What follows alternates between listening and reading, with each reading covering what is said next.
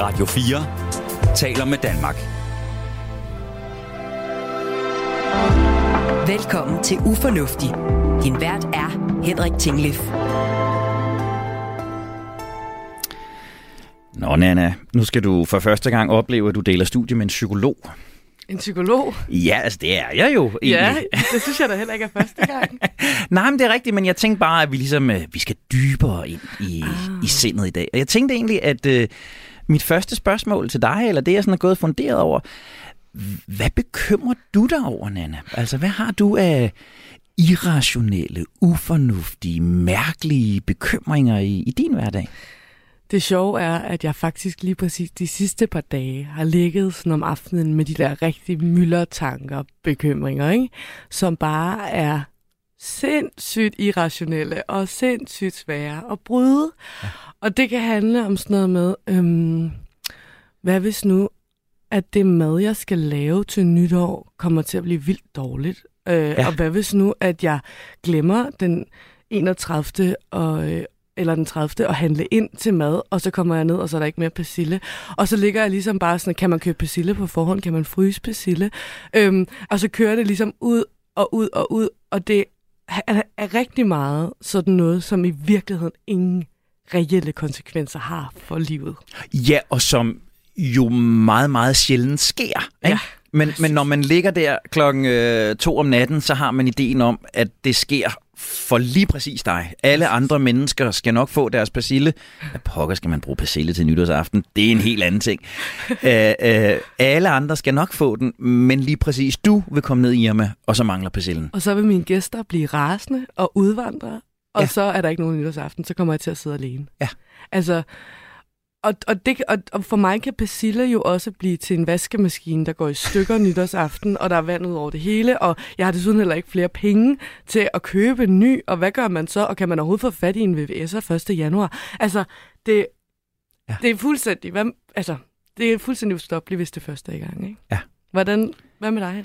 Jamen, jeg, altså, sure mennesker kan jeg købe 100% ind på. Altså, jeg kan have fuldstændig overdrevne idéer om, at lige præcis jeg vil blive set meget mere kritisk på, langt mere øh, øh, unuanceret end, end alle andre. Hvis jeg øh, laver et opslag på sociale medier, så er det lige præcis det, som folk kaster sig over og laver shitstorm ud af. Hvis jeg siger noget på et foredrag, jamen så er folk langt mere kritiske end de er for eksempel for, for Anders Kolding, som er med øh, senere. Han har sikkert kun venlige og imødekommende publikummer, men jeg har altid øh, dem, der er sure og kritiske.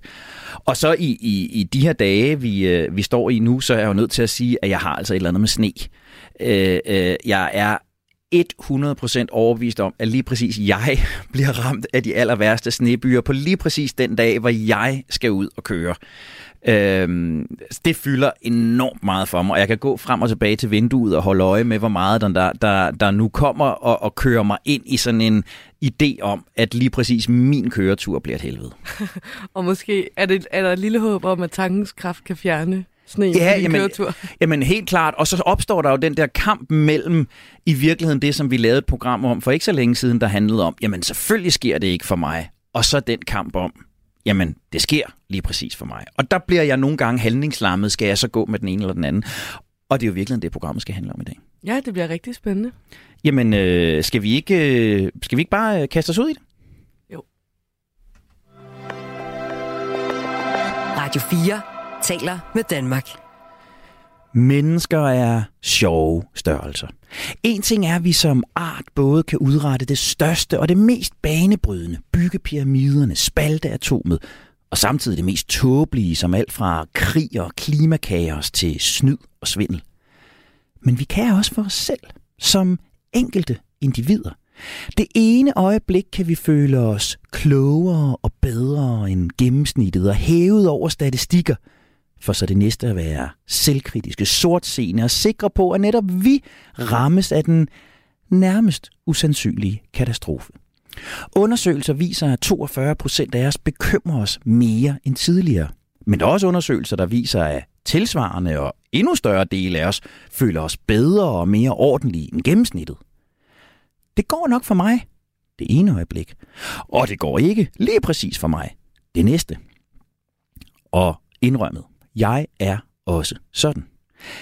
Som jeg lige fortalte Nana, så kan jeg det ene øjeblik fortælle mig selv, at snebyerne på ingen måde vil påvirke mine køreture. For så er det næste at regne om og om igen på, hvordan jeg nu når frem i tiden, når lige præcis min rute rammes af det aller værste sne. Jeg kan slå host og snot og hovedpine hen som ingenting det ene øjeblik. Det er da ikke noget særligt for mig, for blot få øjeblik senere og forsøge at overskue, hvordan jeg nu nu frem til jul, når hele næste uge ryger med corona for det rammer selvfølgelig lige præcis mig. Jeg kan kigge på bankkontoen og tænke, det går da egentlig ganske fornuftigt. Og dagen efter se en enkel dramatiseret avisoverskrift om rentestigninger, elpriser eller faldende boligmarked og få koldsved over min økonomiske situation.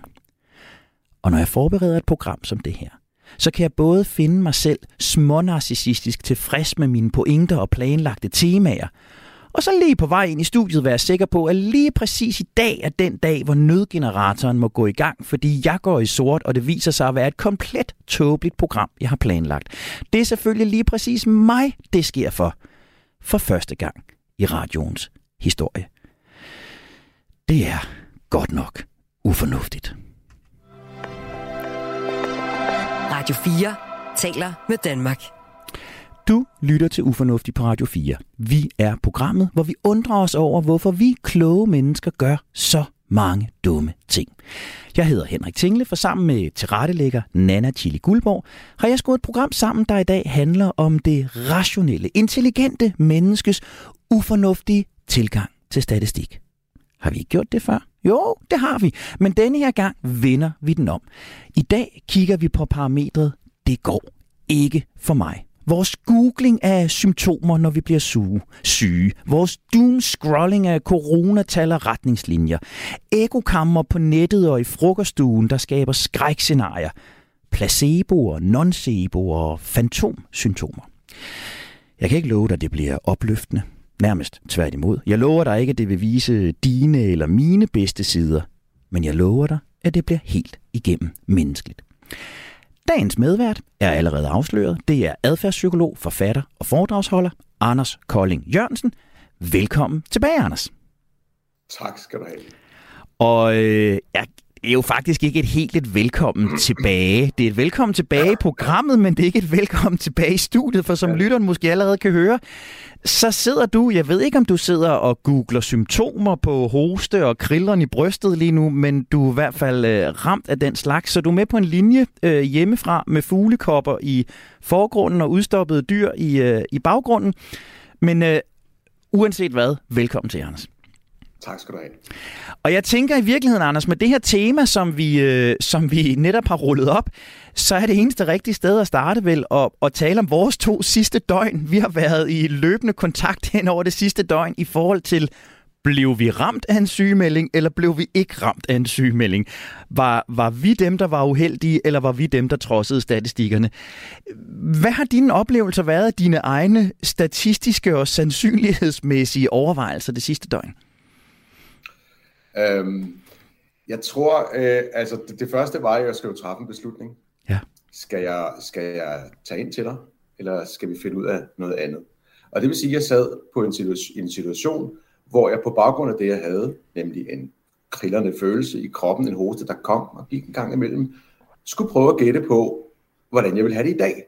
Ja. Og, øh, og, og allerede her, så går det her jo i gang med, at øh, som jo også kommer til at være temaet her i dag, nemlig at jeg kan ikke, der er ikke nogen steder, jeg kan tjekke, om jeg for eksempel er blevet ramt af en virus eller ej. Jeg er i det, man kalder en nul-validitets situation, zero validity situation, som den gode Kahneman også introducerede. Der er ikke noget, jeg, altså hvis, du, hvis jeg for eksempel, du spørger mig, er der mere kaffe? Så kan jeg gå hen og tjekke i kaffekanden. Hvis du spørger mig, er du ramt af en virus, eller er der coronavirus i lokalet, hvor vi er her, så er det, at det er lidt mere vigtigt end kaffe, men der er ikke nogen måde, jeg kan tjekke det på. Og så gør vi det, som vi altid gør, og det, som vi kommer til at folde ud i dag. Så tolker vi på de informationer, vi har, som vi krydder med nogle forestillinger og nogle ting, vi ved om, hvordan, eller tror, vi ved om, hvordan verden øh, hænger sammen. Og nu havde vi jo en, øh, en øh, mulighed for bare at gå til plan B og bruge det tekniske setup, som vi jo heldigvis har trænet. Jeg har fint udstyr her.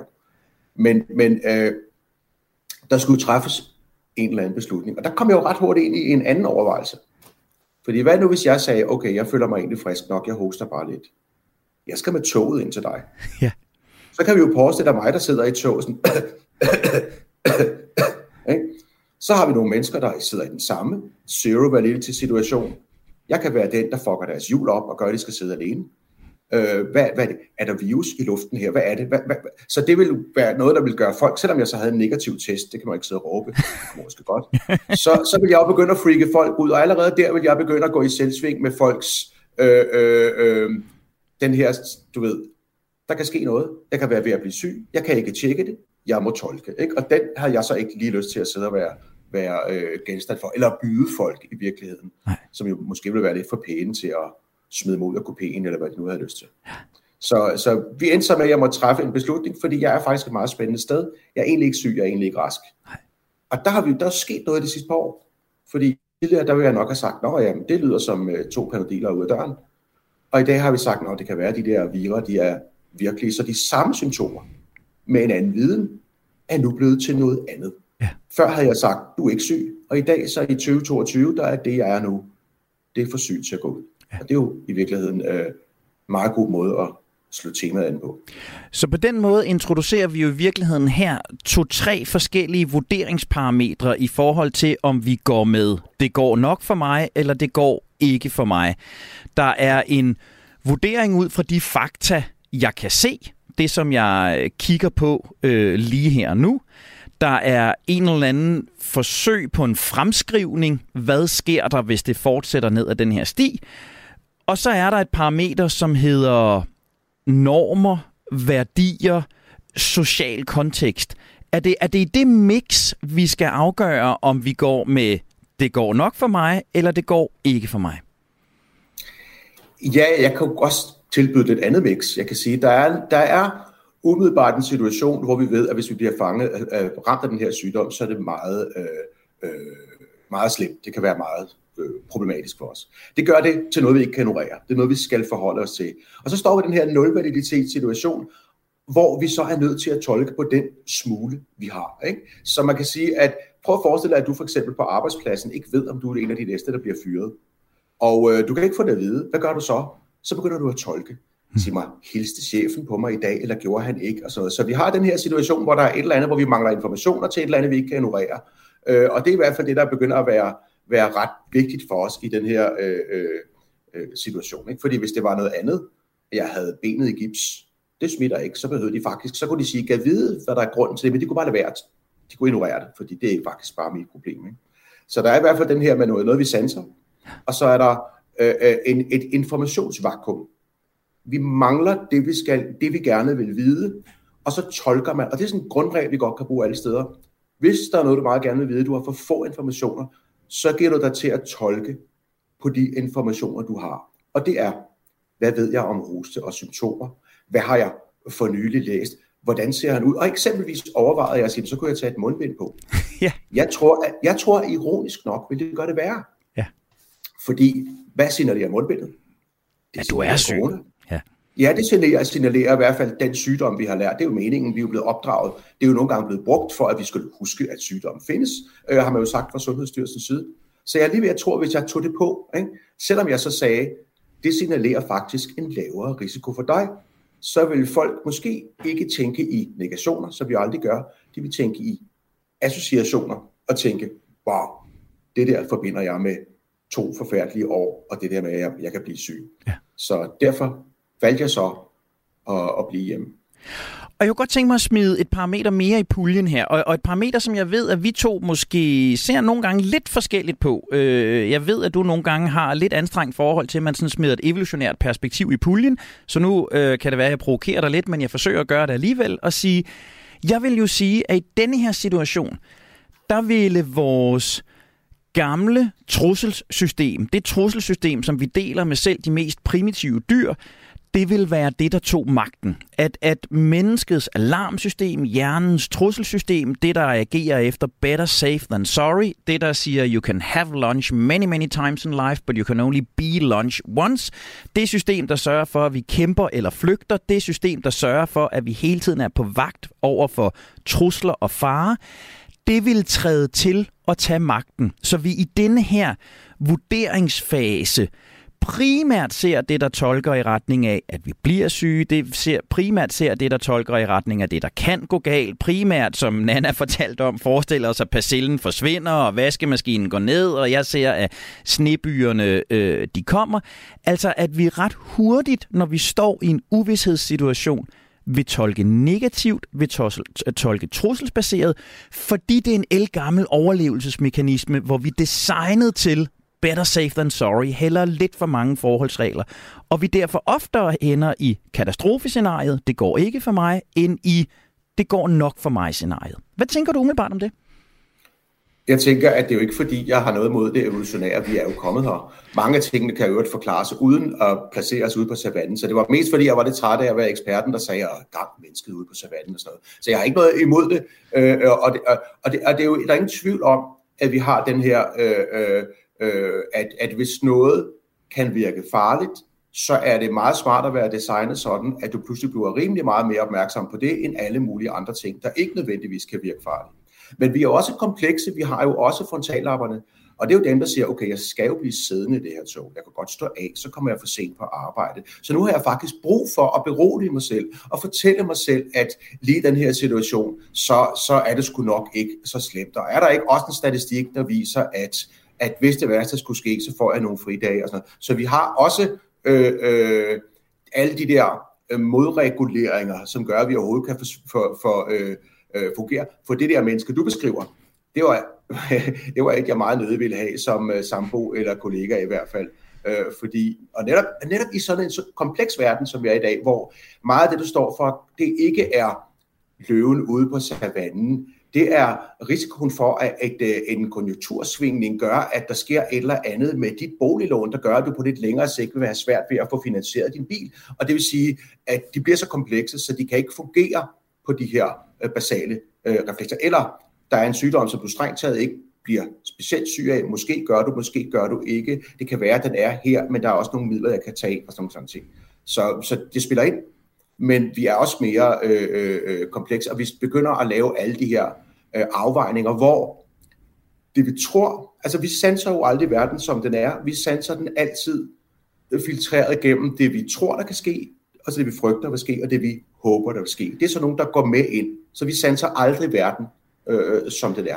Og hvordan de der afvejninger ser ud, det har meget med vores situation at gøre. Ja, kloge mennesker vil måske sige, at vi, vi sanser ikke verden som den er, vi sanser verden som vi er, og måske i virkeligheden som et resultat af kampen mellem den mere rationelle del af hjernen og den mere irrationelle del af hjernen.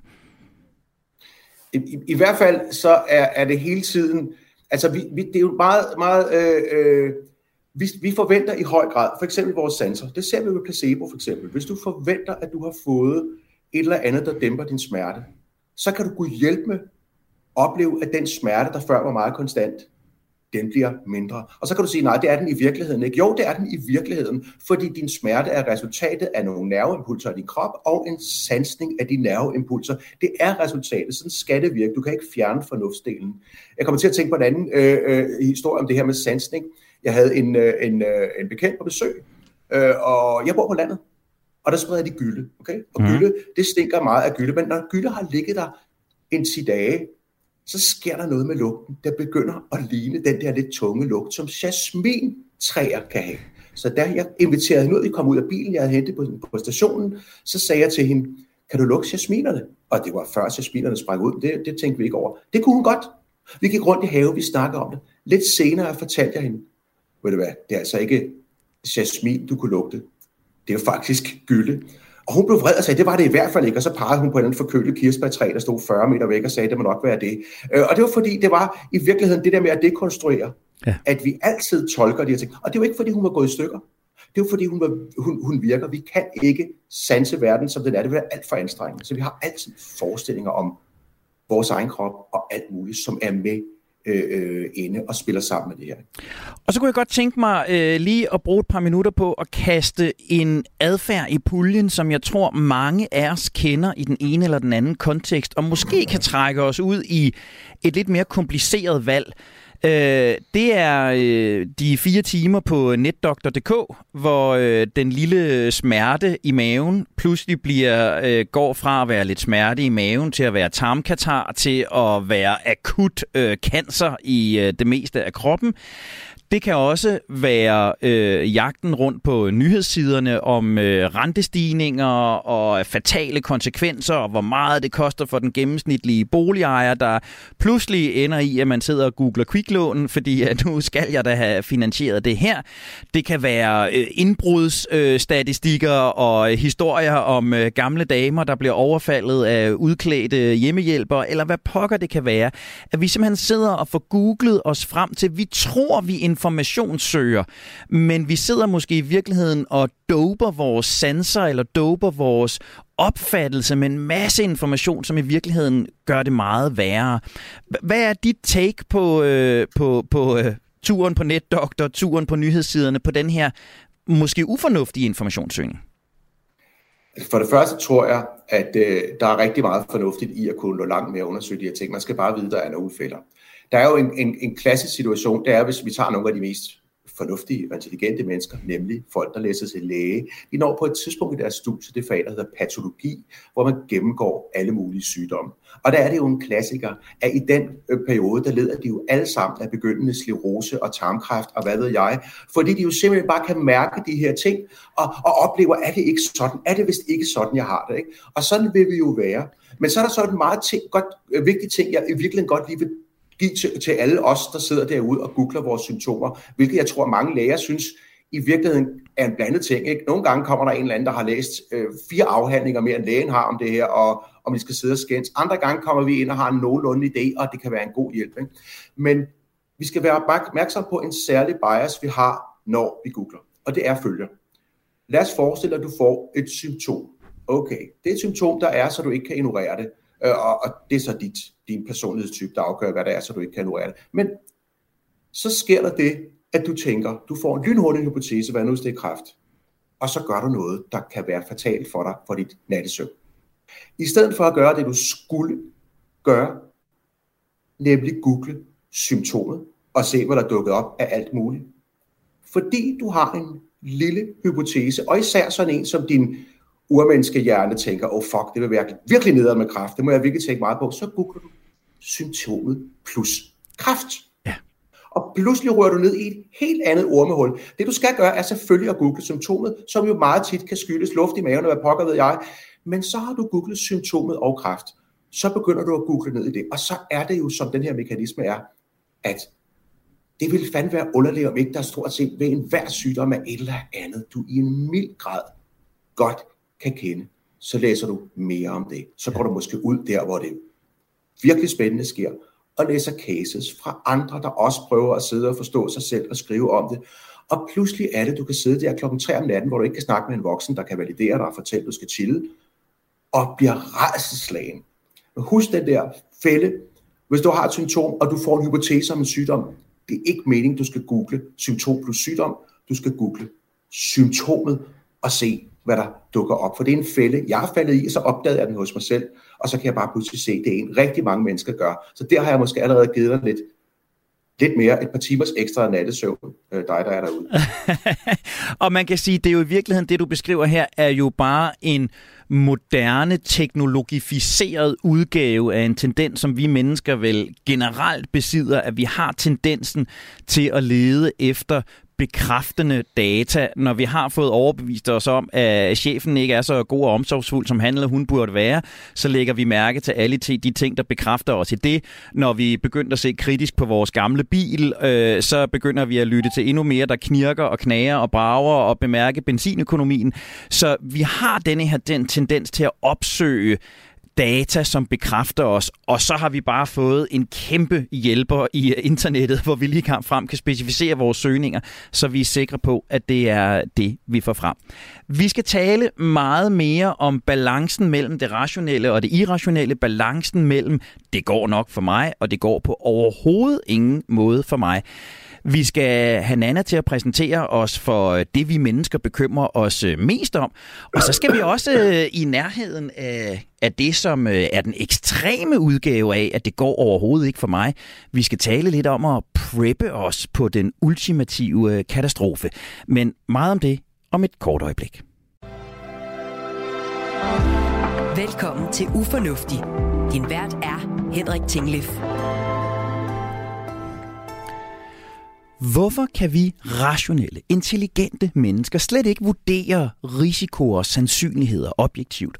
Hvorfor øh, tordner vi os selv ned i frygt med ideen om, at det går ikke for mig? Det forsøger vi i dag at besvare sammen med dagens halsløje, medvært, adfærdspsykolog, forfatter og foredragsholder Anders Kolding Jørgensen. Og er der noget, du mener, vi senere skal bekymre os om, eller kigge nærmere på, og kigge fornuftigt på ufornuftigheder omkring, så husk, du altid kan skrive direkte til redaktionen på ufornuftig radio4.dk. Men inden vi øh, vender tilbage til Anders og lige giver ham lidt mulighed for at drikke lidt varm te, Nana, så har du som, øh, som altid øh, pre-researchet lidt her på... Øh, menneskers øh, bekymrings- eller det går ikke for mig tendenser. Hvad har du med til os? Altså det første, jeg kom til at tænke på i forhold til det her med bekymringer i en lidt større skala, det er jo, at jeg tror for mange har, er der opstået en helt ny bekymring i løbet af i år på grund af krigen i Ukraine. Ikke? Og øh, det er der selvfølgelig også lavet undersøgelser på, om det ligesom har skabt nye tanker og bekymringer hos folk. Øhm, og måske ikke så overraskende, så så viste en undersøgelse fra Opinion, som DR Nyheder havde fået lavet i foråret, at altså flere, eller mange var bekymrede for, for eksempel, om der blev brugt atomvåben i den her krig. Ikke? Altså, med andre ord også, at det vil ramme os mere sådan fysisk, øhm, end, end det gør, når der er krig i Ukraine lige nu. Øhm, for eksempel øh, var der 37 procent af dem, der var med i den her undersøgelse, der sagde, at de var bekymrede for, at øhm, at krigen ville udvikle sig til en tredje verdenskrig, som involverer Danmark. Ikke? 37 procent? 37 procent. Det var så i foråret, så det har været relativt kort tid efter. Ikke? Og det er jo igen det der med at blive bumpet med, ligesom vi også øh, lidt var inde på med corona eller med sygdom, ikke? at man får punket hjernen med en masse informationer, og, og det tænker jeg hos mange godt kan udvikle sig til katastrofetanker. Og selvfølgelig også en, en sådan reel fare, som man som man kigger, til at forho- kigger på og forholder sig til. Ikke? Øhm, men den her krig i, i, i Ukraine øhm, har jo affødt nogle andre ting også i, i samfundet. Ikke? Altså højere øh, energipriser, fødevarepriser, en økonomisk øh, krise under opsejling, eller, eller hvordan man nu vil definere det sted, vi er lige nu. Og øhm, når man spurgte danskerne i oktober måned, så, så var der rigtig mange, der... Altså, så var det især prisstigninger på energi og forbrug, altså vores mad og vores opvarmning. Og så er det stadig klimaforandringer. Det er ligesom de to, der ligger højt øhm, på, på vores bekymring. Og jeg ved ikke, jeg synes, det er meget interessant det med, at der er en sådan meget abstrakt, altså klimaforandringerne er jo også konkret, men den er også abstrakt på mange måder. Yes. Hvor at forbrug og energi er bare super konkret, ikke? Og så er der den sidste her, som ligesom også er en stor bekymring, det er, og det synes, jeg var en meget sjov formulering, det her med, i målingen fra, fra oktober måned, øhm, som Megafon havde lavet, der er der mange, der frygter for, om sundhedsvæsenet om sundhedsvæsenet kan hjælpe ens familie eller ens selv, hvis man får brug for det. Det vil sige, at man har forestillet sig, at der sker noget meget slemt, og så når man kommer hen på sygehuset, så kan det faktisk være, at de ikke kan hjælpe dig. Ikke? Altså sådan, så vi to led ude. Jeg ja. skal først blive syg, og så skal jeg ryge i den situation, hvor jeg ikke kan få hjælp. Ja, præcis som jo slet ikke har noget at gøre med, der er ingen persille, så min mad bliver dårlig, så mine gæster forlader mig. Præcis. jeg kan jo godt relatere, men altså, det er lidt mere øh, hvad hedder sådan noget, øh, bekymrende skala selvfølgelig. Det må man sige. Ja. Det må man sige. Jamen, øh, tak Nana, og, øh, og jeg tænker, at øh, det er jo i virkeligheden en meget god overgang til at, øh, at, at vende os mod dig igen, øh, Anders, fordi Nana er inde på det her med, med sundhedssystemet, og jeg tænker, det har jo netop fyldt rigtig, rigtig meget for os øh, de seneste år øh, i takt med, med corona. Og noget af det, som jeg har undret mig mest over, og som jeg måske har fra mit ståsted set en anelse ufornuftigt, eller i hvert fald en anelse øh, bemærkelsesværdigt, det har været den her grad af fantomsymptomer, Øh, folk, der havde idéer om øh, mønter, der kunne sidde fast på øh, arme, som måske var sådan helt ude i det konspiratoriske, men også folk, der får idéer om senfølger af, af corona, som måske ikke engang findes, eller i det hele taget den her idé om, at vi mennesker kan have en tendens til at opfinde og opleve symptomer, som vi ikke medicinsk kan, kan redegøre for det er i mine øjne ufornuftigt, og det er i, min, i mine øjne et tydeligt eksempel på noget, hvor vi siger lige præcis, jeg bliver ramt af, af noget ekstraordinært. Hvad tænker du på det her parameter? Altså det du beskriver, der er jo flere ting. For, for det første vil jeg sige, at øh, sådan helt øh, for min egen regning, så mener jeg jo, at, øh, at alle virussymptomer, øh, eller alle virussygdomme kan give nogle øh, senfølger. Så der skal i hvert fald ikke være sådan en, øh, et forsøg på at her i programmet at og fortælle, at det kan de ikke. Nej. Men der var jo en undersøgelse i for nylig, og den må man så tage, som den er. Men at man gik ind og, og testede, eller så, jeg var testet alle medlemmerne i en Facebook-gruppe for folk med coronasenfølger, og der var det sådan, at hos en tredjedel af dem kunne man ikke finde de antistoffer, man har, hvis man har haft corona. Hvilket jo sådan lidt lukket op for, med alle mulige forbehold, en tanke om, eller en bekræftelse af den mekanisme, nemlig at i sådan nogle fællesskaber, der kan vi godt øh, komme til at, at få talt nogle bestemte øh, øh, forståelser af symptomerne og følelserne i vores krop frem. Og, og så er det jo, og det er jo især gældende, hvor øh, de følelser, de er, øh, de er lidt diffuse.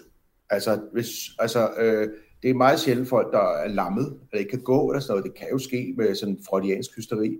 Men det er tit sådan, at du føler ubehag. Du føler, at du mærker et eller andet. Øh, og der er vi jo sådan indrettet, at krop og psyke hænger sammen. Så hvis du får at vide, ligesom de her kloge læger, får at vide, at jamen, når du mærker efter, har du så ikke lidt ubehag i kroppen? Øh, jo, det kan tanken om ubehag i kroppen faktisk godt give. Eller kan du ikke få hovedpine? Jo, så du spænder lidt og får, får øh, øh, hovedpine. Så, så det her med, at du sidder i grupper og snakker med nogen, hvor der ikke er en læge, der kan sige, hvor der kan være andre grunde til, at du har det her.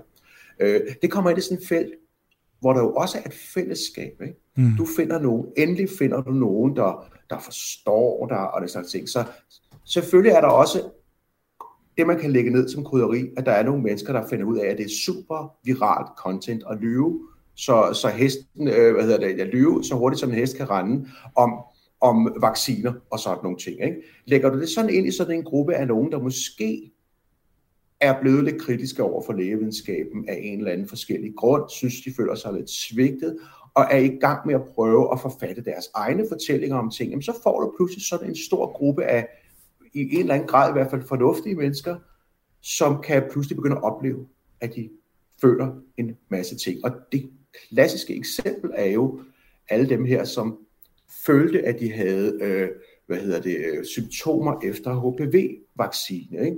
hvor man har lavet de mest gigantiske metastudier og siger, det, vi kan simpelthen ikke med alle de metoder, vi bruger, finde en, en, en sammenhæng. Og så fik man jo en masse mennesker, som blev utrolig vrede. Kalder du mig løgner?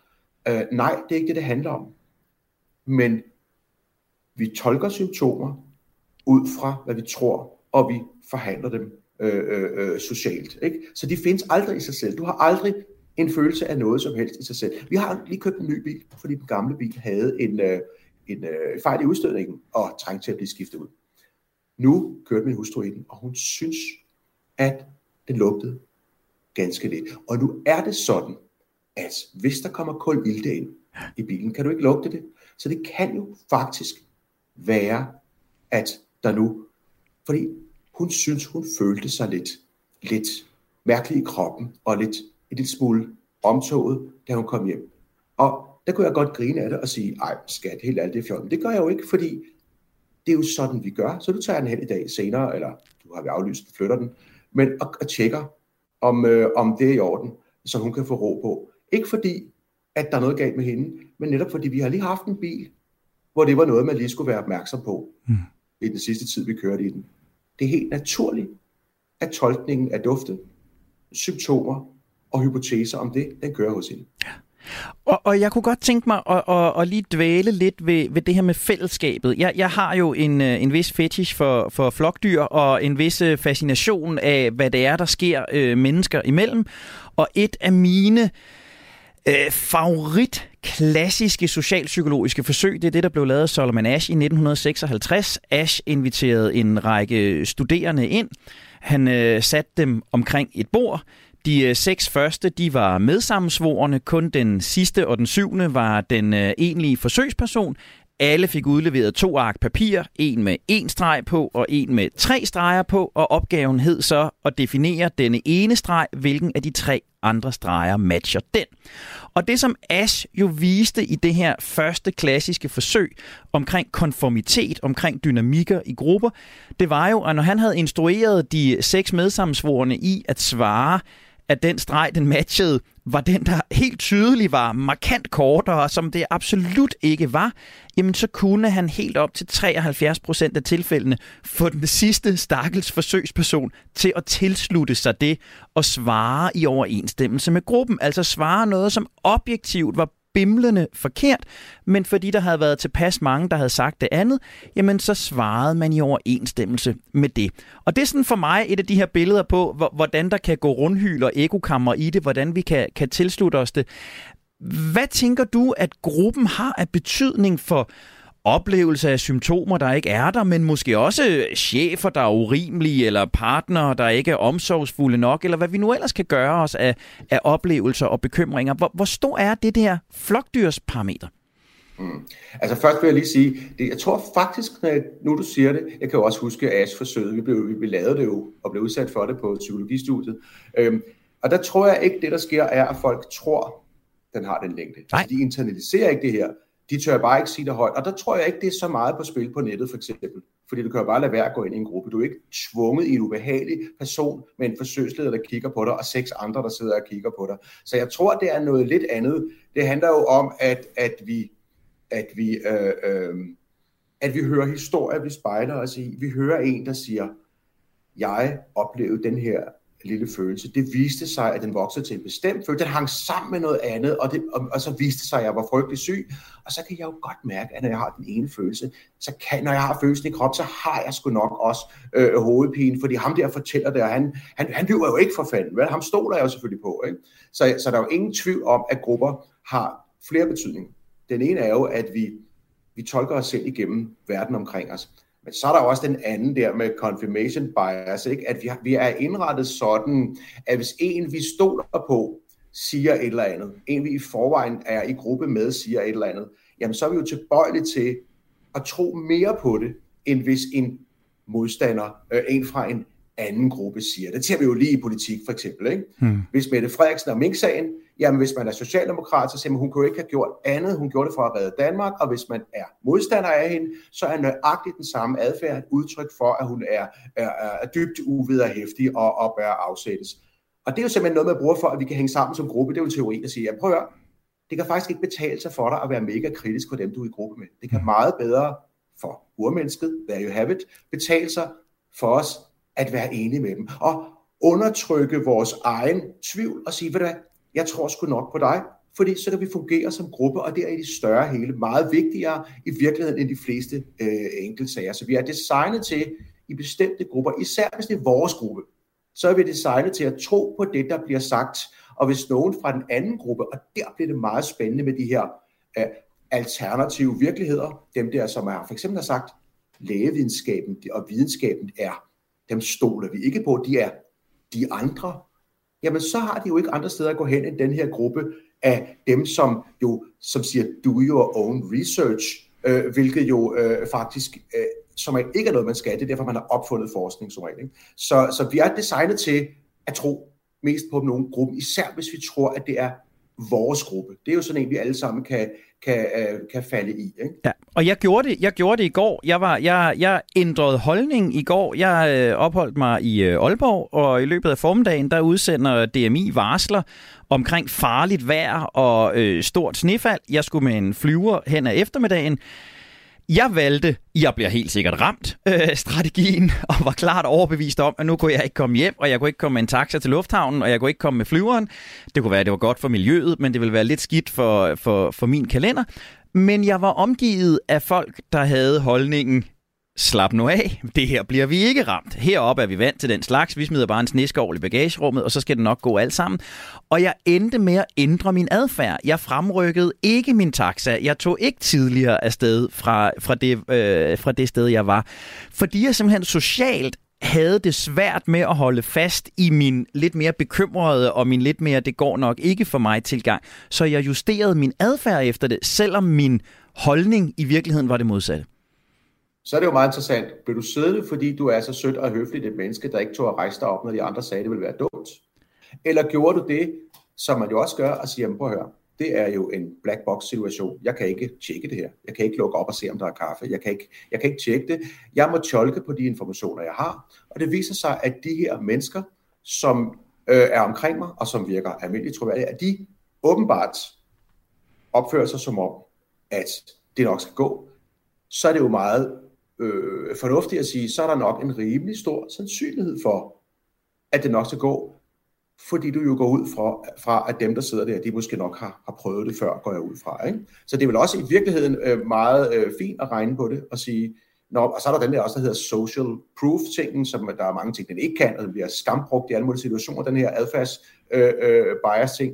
Men det der med at sige, okay, hvis alle de andre kan, jeg er i tvivl, øh, så følger jeg lige øh, flokken her. Og det virkede jo også, fordi deres erfaringer, samlede erfaringer, øh, var øh, mere værd end, end din meget frygtbaseret, åh oh, nej, hvis jeg ikke når det, bliver det forfærdeligt. Og lige så snart, at du ved, at noget bliver forfærdeligt, så sker der jo bare noget med, med, øh, med vægtene inde i din sandsynlighed, ikke? fordi du vil meget gerne undgå noget forfærdeligt, og pludselig bliver den der undgåelses øh, øh adfærd, den kan være en, der kommer til at, at, at styre det rigtig meget, hvorefter de så sagde, jamen, prøv at høre, vi har en, en anden tolkning her, som du kan gå efter. Men det kan selvfølgelig også være, at du bare var sød og høflig og, og ikke synes, du ville rejse dig op og blive grinet af og kalde den dum københavner. Og der er slet ingen tvivl om, hvad der er scenariet. Det var det, du nævnte først, og det, du vælger sidst.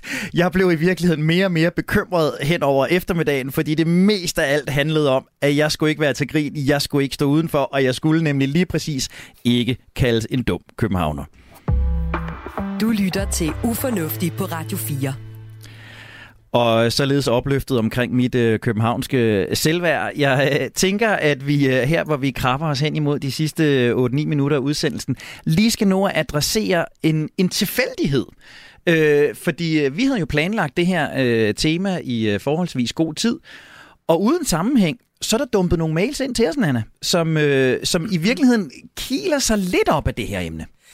Ja, man kan i hvert fald sige, at der, er, der går noget igen i forhold til øhm, supermarkedsangst, som var det, jeg startede med at sige. Altså, øhm, vi har talt om det mange gange, men det her med, øhm, der var rigtig meget snak i start, i begyndelsen af coronapandemien, ikke? om det her med at hamstre. Det blev sådan en ting, man snakkede om, man så de her billeder. Jeg stod selv nede i supermarkedet den 11. Øh, marts der 2020 og var sådan, jeg køber lige noget pasta, for det kan jo være, at øh, hvad? At jeg ikke kan få fat i pasta i en måned, eller hvad ved jeg.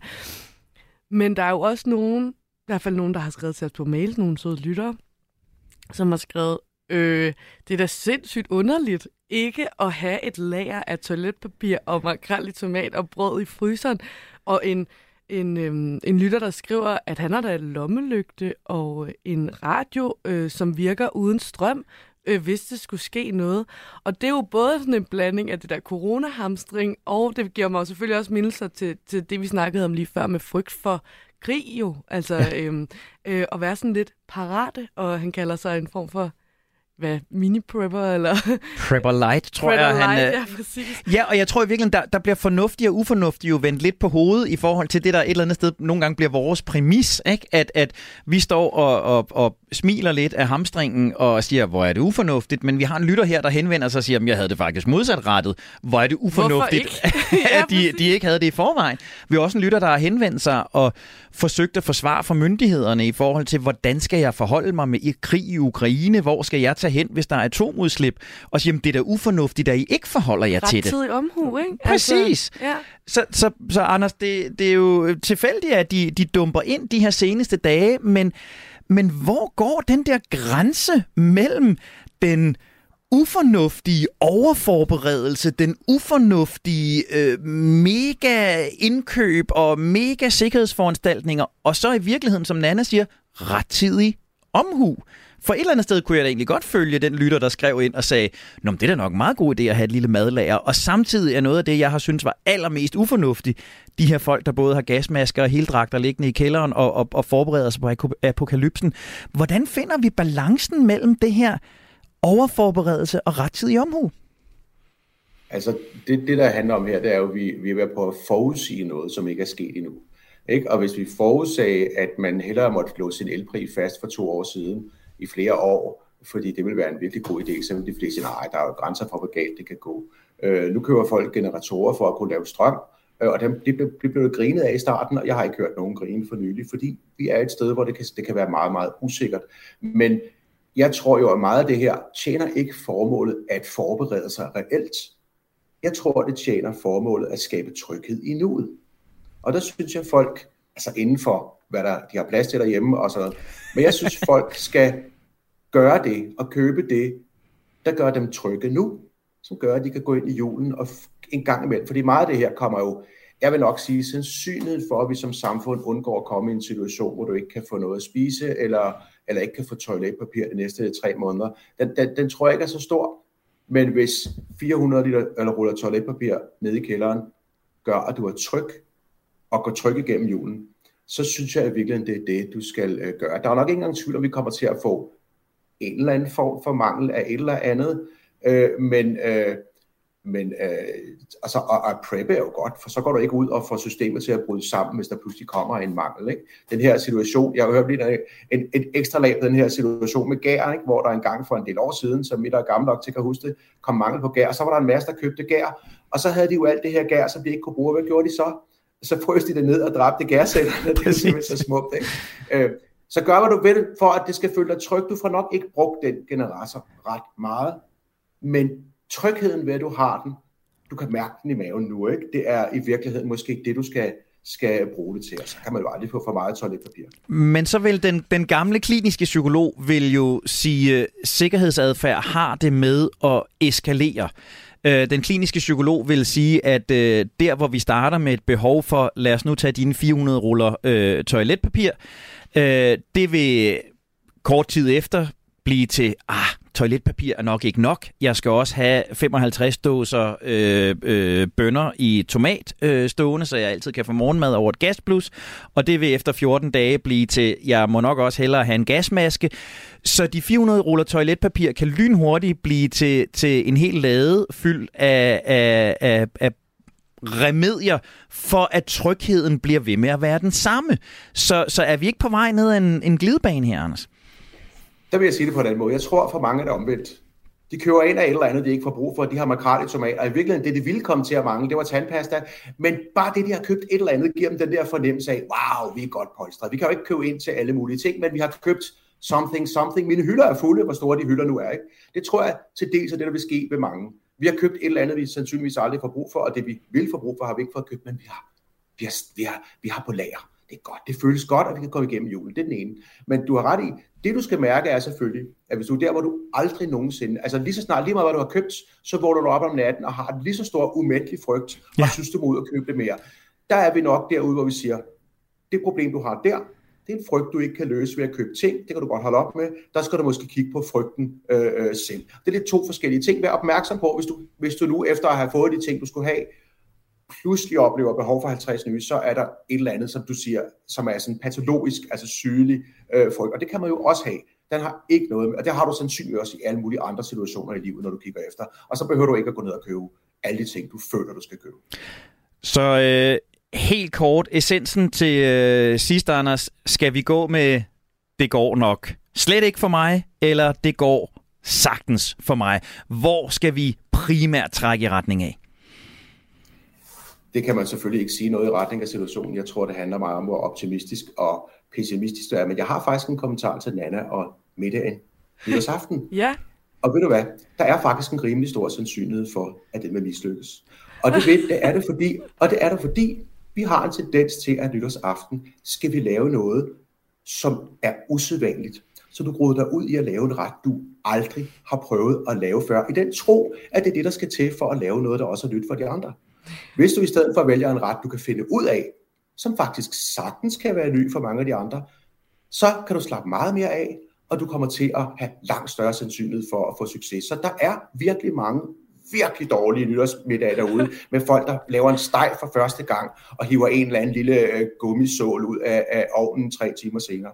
Så det er her det gode råd, der er givet videre. Lav dog for fanden bare noget, du kan finde ud af. Det var et godt råd. Det kan være, at de må Og nø- godt nytår. I lige måde. Det kan være, at de må nøjes med lasagne. Og således opløftet. Øh, tusind, tusind tak, Anders. Øh, adfærdspsykolog, forfatter, foredragsholder og med på linje gennem host og øh, lungekriller fra øh, hjemmet. Tak fordi du stillede op. Tak fordi du endnu en gang gjorde os lidt fornuftigere på det ufornuftige. Det var en fornøjelse. Vi ses. Og så er det der, hvor vi siger, mennesker er fantastiske, mennesker er forunderlige, men de er også foruroligende og farefulde.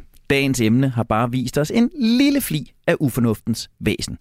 Husk, du kan genlytte det hele i Radio 4-appen.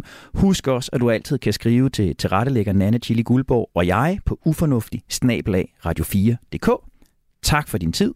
Tak for din opmærksomhed. Blev vi sammen klogere? Måske. Vil vi alligevel være ufornuftige og smådumme igen? Absolut. Og derfor så gør vi det hele igen i næste uge. Det skal nok blive ufornuftigt.